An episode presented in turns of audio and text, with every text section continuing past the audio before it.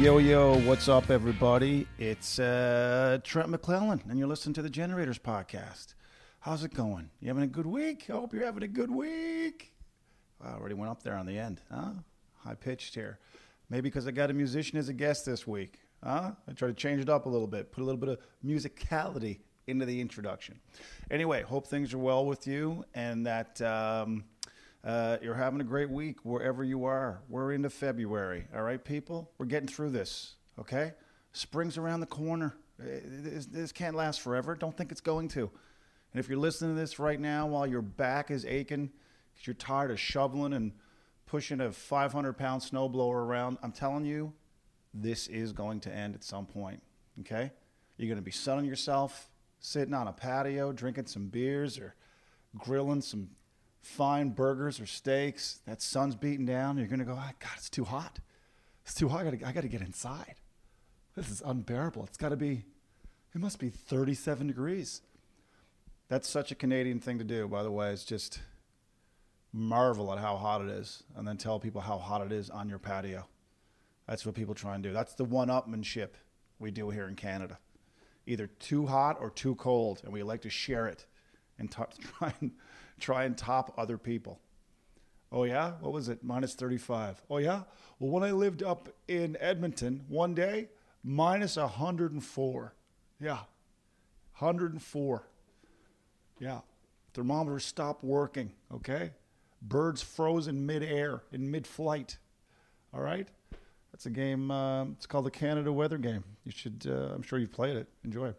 Uh, things are good with me. I'm recording this intro on Sunday, and um, I uh, did a guest spot last night, working on some new stuff, and it's worked. It worked really, really well.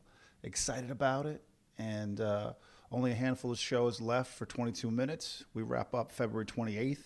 All done. This season has flown by so quickly. But uh, hey, man, I don't know. I guess when you're busy, that's what happens. Time, she flies. And then I start the tour. March 6th, St. John, New Brunswick. Pick up your tickets if you haven't. Thanks to everybody who has.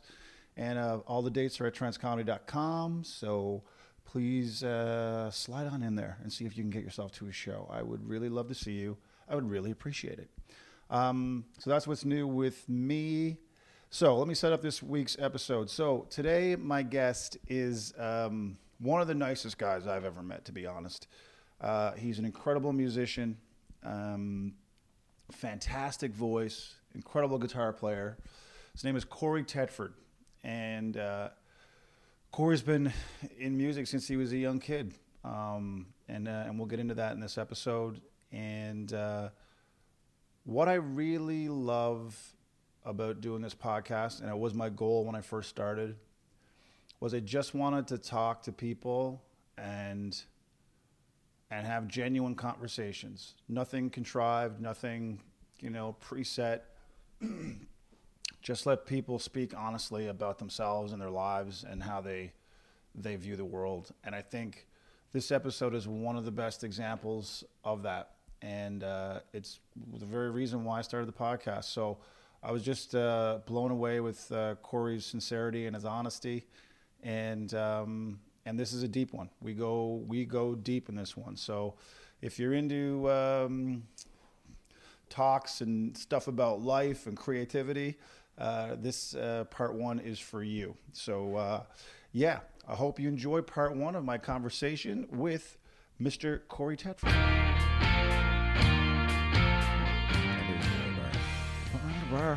Uh, first of all, thanks for doing this, man. My pleasure, man. Thanks for asking me. I wanted you to ha- I wanted to have you on for a while. I usually have comedians on, and I was like, but I've had a few musicians, like Alan's been on, obviously, and uh, Danny Greaves from the Watchmen's been on. Oh yeah, Yeah, which was awesome.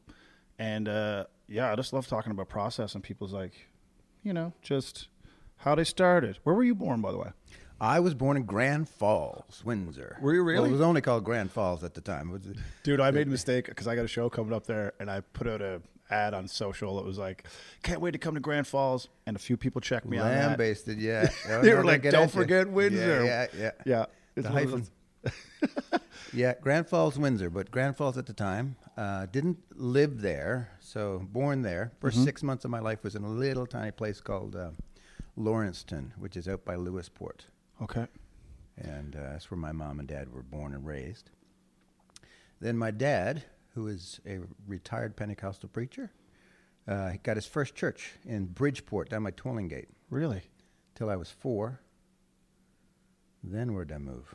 Carbonear Right from on. four till seven, and then um, then Windsor, back to Windsor. Back to Windsor. Yeah, it was only Windsor at the time. It was not Grand Falls, Windsor. Okay, so she's yeah, doing her own thing. track. Oh yeah, Yeah. doing her own thing. across the track, and uh, yeah, and um, lived there for a year, and then I, I moved to a little place called Brown's Arm outside of Lewisporte, till I was fifteen. Wow. Okay. So I'm thinking small community, right? Little it be- tiny places. So seven hundred and one people. And One. Not joking, man. It's 701. And when I- one and when I was living there, swear to God, yeah, 701. Cory's gone, boss. All right, but she's back to the 700. 700. Yeah, that's right. She's gone. To, he's back. No, he's only went to. Okay, he's just went to town for the weekend. That's right. We're back 701. Yeah. oh God. Yeah, it was a fun place to live, though. Yeah, and 15. Then I moved to a little place, another little place called Triton. 1,280 people, I do believe. 76. 1,276, I think it was when I was living there. Wow. So were these places. moves associated with like Dad's uh, church. Church, yeah. Whatever so church. that he went. Boom, there we go. Yeah. It's funny. People don't talk about that a lot. You know, people talk about you know RCMP Yeah. and uh, people in different sales jobs and stuff, but it's like you don't ever think about that other side of like family life for people who are in in a church life. There's a lot of that. There's a lot of okay, well, we don't live here anymore. We now live in this town, and everyone up and leaves. Yeah. You learn how to make friends real quick. You have to. Yeah. Most of the moves, uh, I was I have um, the baby baby of three boys, so I had two older brothers. So at least you had you know your brothers Right. to hang out with for a bit. But um, the last move when I was 15, solo. So that was and 15. Yeah. Tricky. You know, Tough going into grade 10. Yeah. Groups have already been formed. Correct. You're coming in from the outside. Correct. Who's the new guy? Who's buddy? Yeah, from yeah. a town of 701, apparently. Yeah, last- yeah. He's from a town of 700, 700 apparently now. yeah, he's 700 now. And so it, it was tricky, but um, I'm grateful for my upbringing for the most part. Um, you know, there was uh, being the son of a preacher lends itself to um, uh, you can either conform or question. And I'm a bit of a thinker, and I tend to question. So uh, my thought process on that is different now, shall we say? We can get into that if you want, but that's fine. Yeah, yeah. Whatever you want. Yeah, yeah. Certainly has something to do with my, my creative flow, maybe. I don't know. You know? Well, I grew up like uh, in Corner Brook, Newfoundland, and like my grandparents raised me, and went to a strict Catholic school. Yep. It was just this is the way the world is. This was just taught to you every single day. Yeah. And it wasn't so much that I pushed back on it, but uh, you know, I took it as we all went to church, and here's the bulletin, and you go to communion, whatever.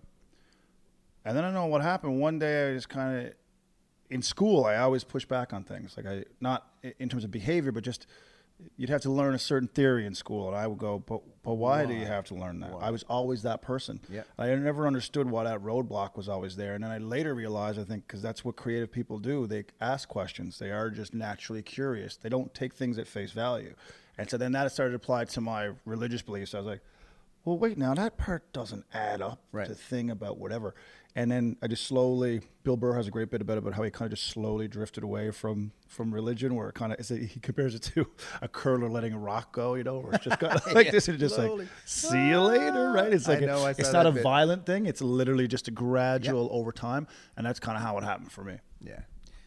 That describes, yeah, my, my process with it big time. Yeah. Now, music was music discovered Mm. through the church. Oh, massive. I, I was, I started performing and singing in front of people at the age of three. Amazing. So, uh, my dad plays guitar and sings. Glenn, the the oldest dude, he's 12 years older than I am, plays uh, piano and sings. Right. The middle dude, Wade, uh, plays bass and sings, and so uh, they got me singing at three. At four, they got me some spoons to play, and then at six, they bought me my first kit of drums. So we would literally travel around on the weekends. The year that we moved to Windsor, Dad took a year off from actually taking a church. Okay. Then we would just travel around on the weekends to different churches and sing and, and do the whole thing. Amazing. thing.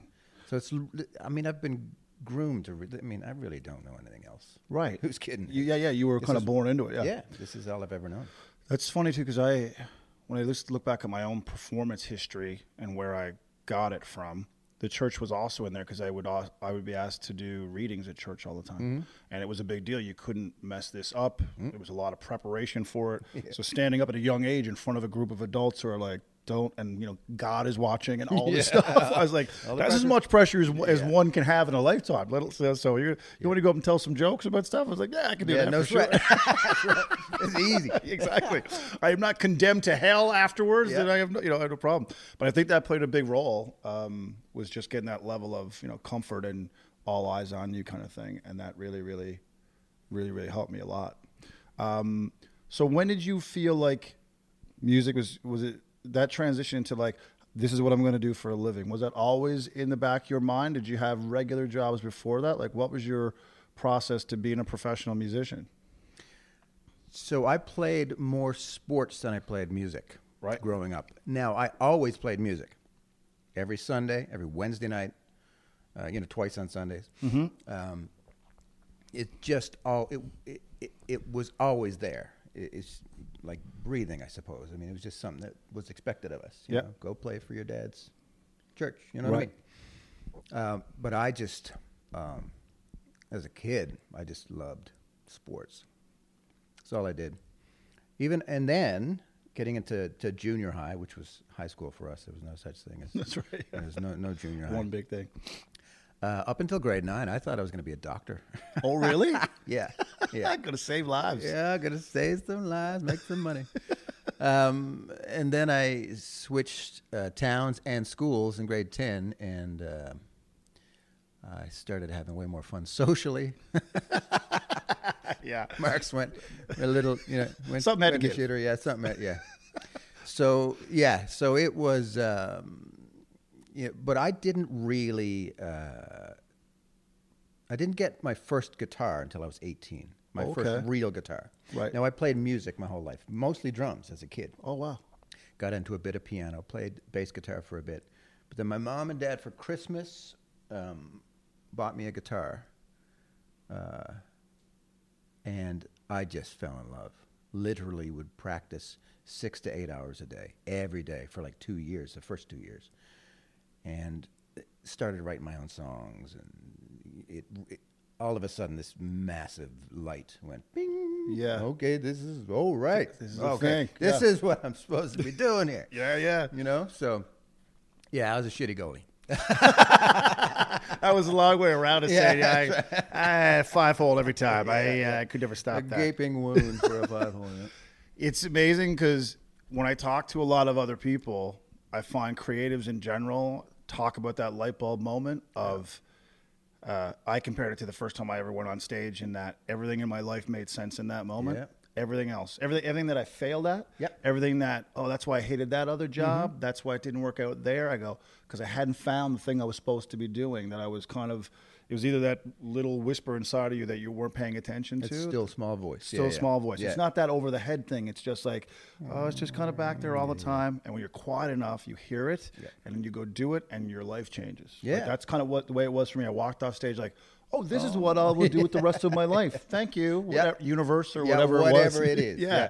Whatever word you put on that create that creative flow uh, or or God, whatever However you want to do I it. don't care. Yeah. You know, it's you know, as we were just saying before, um, my way is a way, not the way. It's a Bruce Bruce Lee thing, but Yeah. it's so true, man. Like for that's it's been my experience that however you get through this existence and try to remember who you really are. However you do that, that's awesome. Yeah. Cuz not everybody gets to do that. No. And it is a journey. I know this sounds all, you know, Well, all crazy, but th- you know, this obviously this is why we're having this conversation. Yeah, I love know? that stuff, man. And I, I've had a lot of guests on the podcast who've talked about similar things where it's like just that ability to be true to yourself and go, okay, I'm going to block out all the outside noise and expectations from family and society and whatever. And the scary thing about that is sometimes that means leaving an existing group that you're in. Maybe it's a town, a city, uh, a group that you bang around with and you go, I love all you people and, I, and this has all been great, but I have to walk on my own for a period of time.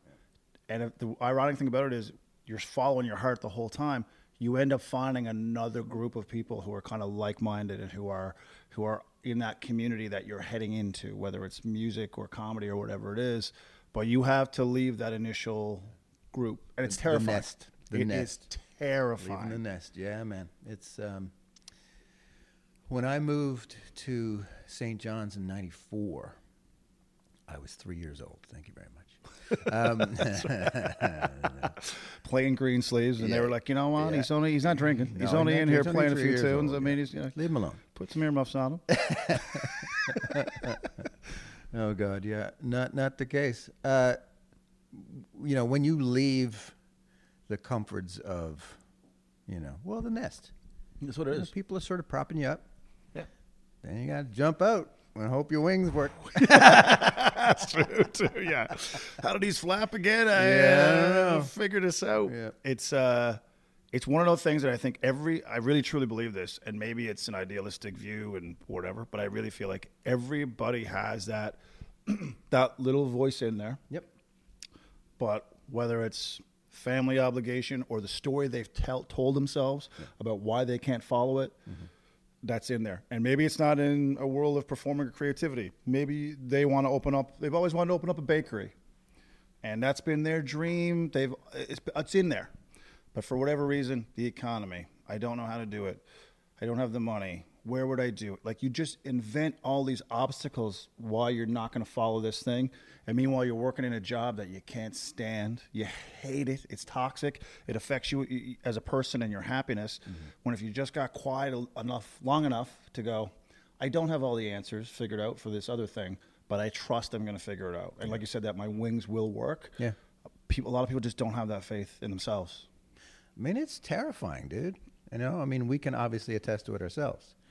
Um, but really, it comes down to, for me personally, it's been my experience, um, that every decision you make in life is either based on love or fear. And if you can get to a place where, uh, you know, most of your decisions are based on love, then, you know, the, everything becomes clearer. It's true. You know, I mean, if you if you can make a decision, let's go back to the bakery. Well, the economy sucks. Yeah, but what do you want to do? What, what would you love? You know, given a perfect scenario, would you love to open the bakery? Yes. All right, make a decision based on love, not on the fear of the economy, fear of failure. Because who, you know, Yeah. excuse my language, who gives a shit if you fail? Doesn't matter. You know, I mean, the greatest lessons I've ever learned have come from, you know, obnoxious failure. yeah, exactly. you know, Yeah, and, yeah. and you dust yourself off. You look around. You go, all right, that sucked. How come? you know what I yeah, mean? yeah. That didn't work. Yep. There's a great John Mayer line I heard him say once in an interview. He said, uh, he said, like in terms of making music, he said, you know, the term that didn't work is fine. Saying that doesn't work is like shouldn't be in the vocabulary. It's like everything must be tried because we don't we don't know yet. And that's you know, I've made what I thought were educated choices where I considered all options and da da da da da and then I chose and it didn't work out. I've done the same thing and it did work out. I've had other times where I didn't think about it at all. I just went, uh, that thing. And it worked out. I've done the same thing and it didn't work out. So at the end of the day, we don't know anyway. It, it- there's no, you'll never know if it was going to work out or not. You, you only know if you jump into it. But it's like that leap for people, and you're right, it is terrifying, absolutely terrifying. But I think that's one of the main reasons why people are so unhappy and people are lost is that that inability to kind of listen to whatever that is and be true to it and go, I'm going to put myself first for a change. I'm going to listen to what I want and do what I want to want to do. And socially, I mean, society tells us that success is zeros and ones. It's like, you know, or how many, you know, how much money do you make? Yes. How secure are you? And personally, I think that that is bullshit. Yeah. You know, it's, it's for me, it's all about quality of life and about uh, fulfillment, contentment, Mm-hmm. peace. Uh, it doesn't mean that there's not struggles. No. You know, ob- obviously. Yeah. It's the friggin', you know, we live in a universe that that we have no idea about who's kidding who. We're just sort of hanging on for dear life. You know a what I mean? rock in the universe. Yeah, Yeah. not a click. You know, Yeah. we're you know, so uh, to a, a life well lived, in my opinion, is a life full of contentment and an, and a remembering of who you really are, not who you think you are or who everybody else thinks you are. Yeah. But to, f- it'll be a lovely day or morning. I'm hoping when you wake when I wake up and go, right, this is who I am. I mean, it's still a journey. No doubt. You know, every every every day, every decision, every conversation, every creative thing that I that I ever do, I go, uh, you know, because creativity comes from many different places. I have no idea where it comes from. I have a vision of it. I look at it as a as a river. You know, and Yeah, yeah. sometimes you can get your toes in there, and you sort of, it, it, you know, see, sometimes you can stand right up to your waist. Yeah. And, you know, and you're you're deep into it. You know, and it's stuff is flowing. Yep. But it's not always the case. And I mean, but you know contentment peace all that fun stuff it's it's there for everybody i mean but we've been we've been sold uh, from society a thing that we well you, you know you've got to you've got to be secure and you know you've got to you've got to have this amount saved and you have you know, you know have to have all your social ducks in a row Yes. in order to be successful. and I just, you know, I mean, it's, you know, we're talking, it's 2020 right now.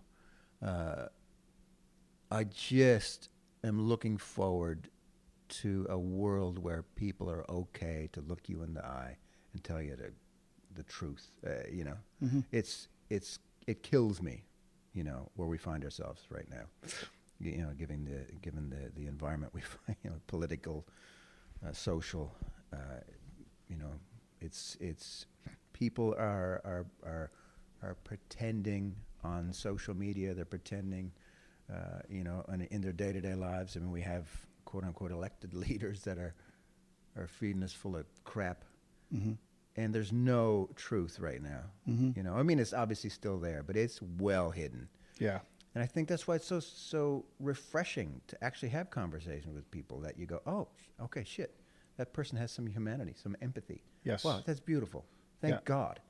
You know, because it's just it's really fleeting right now. I, I you know, I mean, I know we're getting deep right now, but Oh, it's it's, true. It's so whenever that creative, whenever I, I find myself, you know, in a very creative place, I'm so grateful because you know, life can definitely get in the way of that, you know. Oh, no Uh, doubt. yeah. I think too, people might rely more on those that create now more than ever in a way because I think it is one of the last semblances of truth. It is one of the last to see a film that rocks you to your core and is as, as human as it can be in terms of its performances Yeah. and the storyline. Mm-hmm. To hear someone sing a song and the lyrics touch you, to go to a comedy show and someone's talking about true events that make you laugh. I'm like, that's why people still go to movies and they still buy music and they still go to live shows because that is one of the last semblances of truth and humanity left, I think, for a lot of people where they go, this is just between people. There's no filter, there's no real spin, there's no agenda in terms of political agenda or some economic thing. It's like, oh, you're just giving us a human experience. Like people need that now more than ever. I, that's how I feel as a performer, anyway. Yeah, I completely agree. Uh, I'm listening, been listening to this record for a year. It's my favorite record of all time, which is something to say. It's um, "Dying Star" by this this young fellow out of Nashville. Uh, well, he lives out of Nashville, uh, Ruston Kelly, mm-hmm. and it is as as raw and real a record that you ever hear. And every time I put it on, I hear something new Right. and and when I put it on, that it as soon as as soon as it, it starts with the, the drummer counting in, and as soon as I hit hear that first snare drum, there's a feeling. My my I have a visceral response to the record Yeah.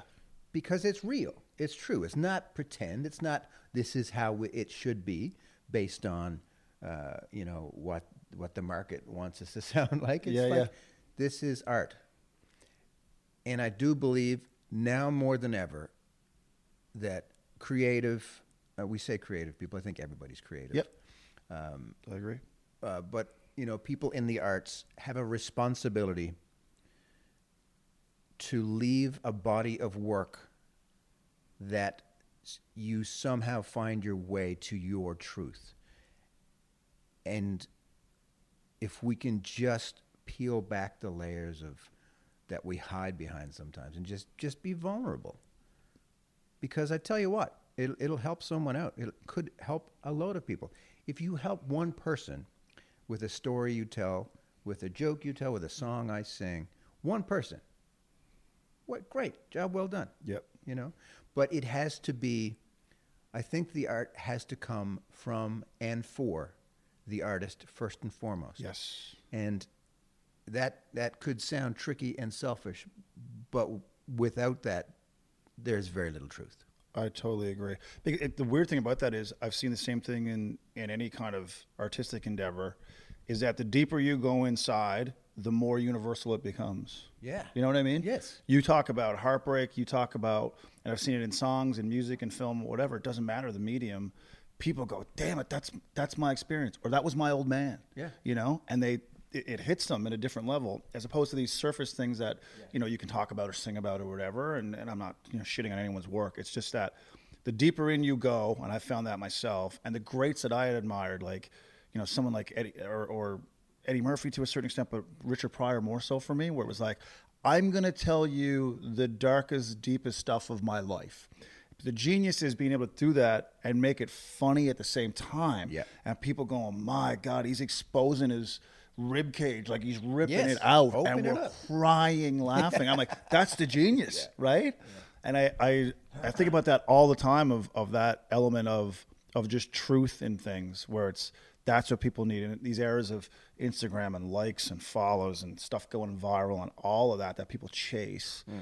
At the end of the day, I think everybody just wants that. Can someone just be real? Can someone just go Please tell me the real? truth for God's sake. You know what I mean? Yeah, yeah. And I think people value that more than ever. The other thing I was going to say, which is really concerning to me, because I worked with kids for a lot of years before I got into the stand up world, Okay. is this pressure on kids at 16 and 17 to know what they want to do with their life. Dude. You know? Yeah, my boy's 15. And uh, all I tell him every day or wherever, whenever I can get a chance to sit down with him is like, you know, please just be truthful with yourself. Explore. If you don't know what's happening right now, if you don't know what you want to do, it's okay. Yeah. You know, uh, you're going to be okay here. You know, I don't want you living with me when you're 40, but if you're living with me when you're 40, it's okay. We'll figure it out. We'll figure it out. it's all good. Yeah. yeah. You know, Yeah. just but um, just not putting up or settling because you're supposed to, Yeah. because you need to. You know, I mean, I think as parents, we need to support our children to become their own beautiful beings. And at the end of the day, it's their life, anyways. Yes. You know, we, as parents, we think, well, you know, we'll guide them and we'll hover over them, protect them. When I was a kid, you know, even when I mean, I was always a questioner and thinker and going, Right. "Yeah, yeah." and I was I was fed a lot of stuff that I was n- not supposed to question, dude Yeah, yeah. but I questioned it anyways. Yeah. And I, I just remembered as a child going, this is my experience. I need to be responsible for it. Mm-hmm. And I and I do believe that we're guilty as a society or as parents. I'm not certain where you know. I can't put a pinpoint uh, when it started happening, but sheltering our children to the point where they there is no such thing as failure because everything is taken care of for them. Yeah. You know, and and it's tricky. I get it, man. I'm not here preaching like I, I'm the greatest parent in the world. I'm making it up as I go. That parenting book, is that coming out soon? Yeah, The it's Cory come out. Yeah, it's yeah, 2039. Uh, but you know, I tell and I tell my kids, dude, we're just you know, your mom and I, we're making this up as we go, man. We're just here, you know, Yeah. literally. Yeah. But to for parents to remember that their children have lives. It's that they have a life. It's their it's their lives. We're here to hang out and and, and protect them until they Yeah. jump from the nest. That's you know what I mean? Yeah, they fly. But but it's uh, you know it's it's their own experience and and you know. I, I think it's important too because I was so lost at that age. Like I look back at my own life, I was following a crowd of people. Yep. Everyone's going to to Memorial. Well, I guess if you got the marks, that's where you go, or you go to the military, or you go to trade school. Like Yep. that was that was the only other options, or maybe you got a job at a the mill or a grocery store or something. Like Yep. that, there was very this is pre-internet. Yep. So it's kind of like you know your guidance counselor's got a bunch of brochures and uh, Trent, based on your marks here, uh, I don't know if uh, med school's in the cards, but uh, you know there's some harsh truths being laid down, and uh, you know I was a lost kid. I was like, all my buddies are going to university, and I was that guy like, well, I'm going to go where my buddies are going. You know, to think now that I was supposed to have all the boxes checked and I was supposed to know what I wanted to do with my life at 16, 17, 18, 19. I mean, it's insane. And you start looking over the fence at all these other people that you've told yourself that they do have all their shit figured out. That guy knows he wants to be an engineer. That guy's going to go to the military. And you feel like you're kind of on the outside looking in. Mm. And it's very isolating. It puts you on an island by yourself.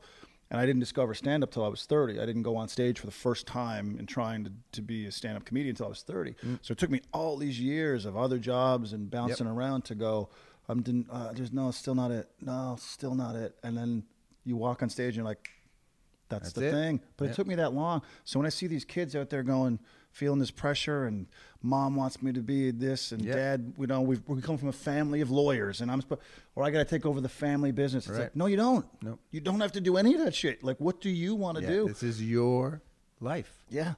Experience it. But it's hard for people to give themselves permission to block out all that other expectation and noise and get quiet and just go, you know what I want to do? I want to travel around Europe for a year, two years. And I'm, I don't have any answers yet. All I know is that's what I want to do. and It's like, all the best. Good luck to you, you know? But, We're not taught to be still long enough. I mean, I, I'm not talking about moving around. no, no. I know what you mean. My- Quiet this. Yep, quiet this brain. It's difficult too for for creative people sometimes, but Well, you know, I or went to, anybody in general. I went to a, a, a counselor, therapist once. Yep. And he told me something that changed my life. Uh, it was a bunch of years ago. He said, uh, he said, you know, due to stuff that went on in your life and stuff that was unexplained, you you learn to fill in the blanks with stories that would enable you to connect the dots from A to B. Hmm. He goes, not only that, you made a career out of it. You've taken this now as a creative, and now it feeds your. It's where creativity comes from. Our ability to imagine, our ability to fill in blanks, and to get us from point A to point B, hmm. which is amazing. And continue to do that in your creative life. Don't let that same mindset fall into your personal life. Do you know what I'm saying? Where you start filling in blanks, Yeah, yeah, yeah. and creating stories and whatever. And I go, holy shit. Assumptions. Wow. Dude, it was one of those things where like just like like, like cold water in the face, and I started plugging in different aspects of my life, going, "Oh yeah, I've done that," and yeah, I did. That's not actually true. I actually kind of filled in the blanks on that, you know, where I I gave a certain meaning to a certain action or a certain thing that someone said. I would say, "Oh, that means this." And it's like I don't know that to be true, but in my creative life, that allows me to be creative. I take that on stage. I can do whatever. And I thought, I said, man, that that is a game changer. Like it really opened up a lot of doors in terms of how I look at myself and my own, you know, makeup of how I look at approach the world. That's freaking deep, dude. Dude, he was like this older English guy, and I was like, I wanted to bow. I was Yeah. like, do you have a, a wizard hat or something? I don't know what that hey, was. Yoda. How you doing, man? So it was, it was crazy because I thought that's what creatives do. We like to fill in gaps. We like to create. We like to generate. And you don't want to squash that. That's the kid in you that wants to do that stuff. And uh, I wanted to feed it. All right. So you in bands, you're you're you're playing with your brothers. You're bouncing around, doing your thing. yep. When do you decide I am now going to be in a band and we're going to do some touring and we're going to make? You started making songs at a pretty early age. Obviously, you're around 15, Well- 16. Well, I, f- I wrote my first song when I was eight. Nice. Did you ever record it? No, God, I wish I did. Yeah. You I don't dust that off did. some night. Yeah, I don't think so. Uh, yeah, I like juice boxes. Yeah. They That still they still sing that song, if I'm not mistaken, in, in churches in Central Newfoundland. Really? Yeah. The song you wrote. Yeah, yeah. Maranatha. It's like just a little chorus. I don't even know if I can- if I can remember it. That's but, amazing. But my brother said, "Yeah, you know what? I still hear that every now and then." still 'Cause beating he around. still goes around churches and stuff and sings, and That's and awesome. It's, it's neat. But uh, yeah, I really didn't. I, I started getting into messing around with some songs. you know, 16, 17. But when I got my first real instrument at 18, I sat down and, uh, you know, like I said, practiced scales till my fingers bled. But also started messing around with some songs and demoing, you know, some songs, and because it, it's not like it is now. The technology was not where it is now. Um, so trying to demo stuff was uh, was rough. My first few demos was on a little little four track, little Tascam four track, um, and then I got to go to um, to some dude's place in a, in Norris Norris Arm, Right. and he had an eight track reel to reel. Oh, yeah, yeah, high Now you're tech cooking stuff. with gas, yeah, yeah. yeah. It sounded like crap, I think, afterwards. But uh, you know, at least the ideas were down, and and that was the beginning of my curiosity and passion for the recording arts. That's when I'm like, because I'm a producer as well, and I love to mix records for people. That is my favorite thing in the world to do. Really? I literally, I have a little studio in my basement. I go down, I get a pile of tracks from someone, a Pro Tool session, and I go down in my pajamas with my own coffee, and I fire it up through my system and my speakers, and I, I, I you know, I tweak tracks until it comes back and it's pleasing to me. And it is my favorite thing in the world to do. People m- may think singing and playing guitar is my favorite thing in the world, but by a long shot, mixing records. Yeah, the creative, the creative in the studio. It's so inspiring. We're, we were talking about my vision of the creative flow as a river. You know, Yep. it's just my it's the way I look at it. You know, sometimes it just flows over you. I mean, uh, and if you will allow it, that's the tricky part, obviously, and just getting out of the way of yourself, Yeah, getting out of the way yeah. of that. You know, for me, I picture it as uh, information from somewhere. I mean, I call it the universe. You can call it whatever you want, Mm-hmm. but that's just what I call it now. And I want to get to a place where I can just just be a, a- a vessel for it to flow through and fire back out into the world. That that is that to me is success. The ability to just be open to the information that is always out there. Yep. It's just bopping about. Yep. And people think, well, you need to be a songwriter, you need to be a stand-up comedian, you need to be an actor. You don't need to be anything. You just need to be open. If you're, if you, if you're an accountant, if you're, if you, if you're a teller, if you, there's creativity in everything we do. Uh, I, I think, I think the the the greatest myth that I would love to bust is there's only a specific few people in the world that are creative. We Yes. are all creative. I agree. Everyone.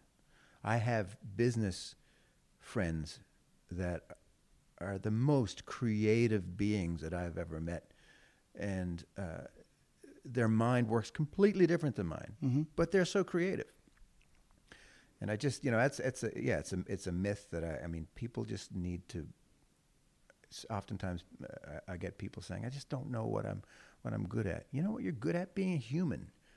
Yeah. That is the that is it. You know, if we can just stop for a second, realize that we're we're all in this together, man. Yeah, yeah. There's no us and them, or the, I mean, that's the thing that drives me mad at the moment. It's prominent, yeah. Is is the the, the the the tribal stuff that we have been drawn into as of late? It's all myth. It's made up crap. We are all in this together. Humanity. That's it. And if there's one thing that I can possibly ever leave my children uh, as a parent is is th- please don't lose faith in the underlying humanity of it all. Mm-hmm. That's why traveling is so amazing. Mm. You know what I mean? To be able to go to a different culture and, and see how they do things, and it's completely different to how you would do it. But you see that they're a happy people, that they are, they don't even have anywhere near the trappings that you have, but it doesn't affect them in any way, shape, or form. There's 12 of them in the back of a pickup truck going down the highway, and it's a old lady in the middle of it holding a baby, and it's like everyone's got a smile on their face. and They've I'm had a grand like, time. what? They're going to a house that's got three walls, and it's like they don't care. It's it's, you know what I mean? It's just when you leave your own world, you you see someone else's experience. You look at your own world different than when you come back. The thing Perspective, is, yeah. yeah, it's amazing. And the thing about creativity, to touch back on, Mm-hmm. there's been studies that show that people who call themselves, well, I'm I'm not creative, or I'm Mm-hmm. you know I I don't have a creative bone in my body.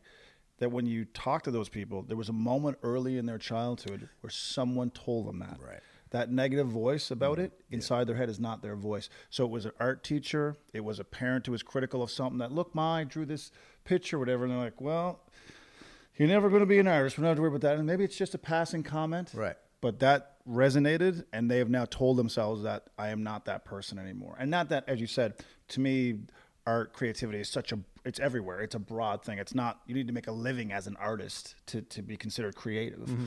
But someone has told them that early in their life, and so they've told themselves now, like, yeah, that's that creativity is not for me. I'm not creative. That's both eye opening and sad to me. oh, it's horrible. Yeah, it's sad. It's terrible. Um, and I, I think of it as you're right. Creativity is such a broad. It's broad strokes. It's it's around you everywhere. You look at a building. You look at the curtains on this wall right now. The shape of a guitar. The someone had to make a choice in these things and create it and make it from nothing. And there was nothing before that, and now there is this thing. Mm-hmm. Anytime someone does that, that's creativity. That's art. Yeah. It's making a case in a courtroom. It's Here, here. I am making something. Exactly. Right. Creating. Yes. You know, I mean, I can mix a record, or I can produce music, or I can play guitar, I can sing, I can write songs. But think of how long it would take me to build that building over there that we're looking. I would not have a clue. I just, uh, you know, so I have a specific creativity vein, shall we say? But the, it's everywhere. It's uh, you know, Do you think to go back to the studio, Mm-hmm. is that a different part of your brain than when you're singing and playing yourself? Are you in a bit of a different mindset or space mentally when you have okay, I have all these tracks, I have all this stuff that's coming, it's all at my fingertips. It's not my own. And now I have to create something from it. Is that a different space in your brain for you, do you think, or does it all come from the same world? all comes from the same place for me. Creativity comes from from the same place. Now, that doesn't mean that you can't get in your own head and get get in the way. Yes. But uh, n- n- no, if I'm understanding the question, creativity. Um, I tend to look at it somewhat like, like, like water, but it, it, it is an energy. Um, and I find myself the most creative when I'm not rightfully thinking much. Yeah. Yeah, yeah, yeah. You know, when when my brain doesn't mean you you you don't have to think or prepare or to to do the things you need to do to be uh, you know open enough or, or prepared enough when the creativity hits you, uh, i.e., songwriting, mixing, singing, writing jokes, uh, you know, directing a film. If you don't have your chops up, you know, and that's a, that's a different thing. I mean, that just comes with practice and, and, and doing it, like we were talking about earlier. But but to for me, creativity is uh, it doesn't rightfully matter what I'm doing. Um, it all comes from the same spot. There you go. Part one with Cory Tetford. Such a good dude. An amazing conversation. Uh, part two coming up next week. And uh, as I said, I think, uh, yeah, it's one of the best examples of of why I started this podcast and what I was looking to do with it. So uh, I thank Cory for his time for that. Anyway, I hope you have a fantastic week. Don't forget to get your tickets to the Hunt for Happy tour. Got a bunch of shows, and uh, I would love to see your face and hear your laughter on this tour. Going to be a fun one. Thanks to everybody who's already got your tickets, as I said before. Thank you so much for listening to the Generators podcast. I really appreciate all the feedback on it. And those of you who are listening uh, to every episode, um, like I said, I just want to put something out there in the world and uh, let people hear genuine conversations. That was the only goal of it. And whatever happened with it, happened with it. So um, it's great to know that people are listening and that uh, it's uh, resonating with some people. So I appreciate that. Have a fantastic week. Make it a good one. Be good to yourself. And uh, we'll see you next week on the GP.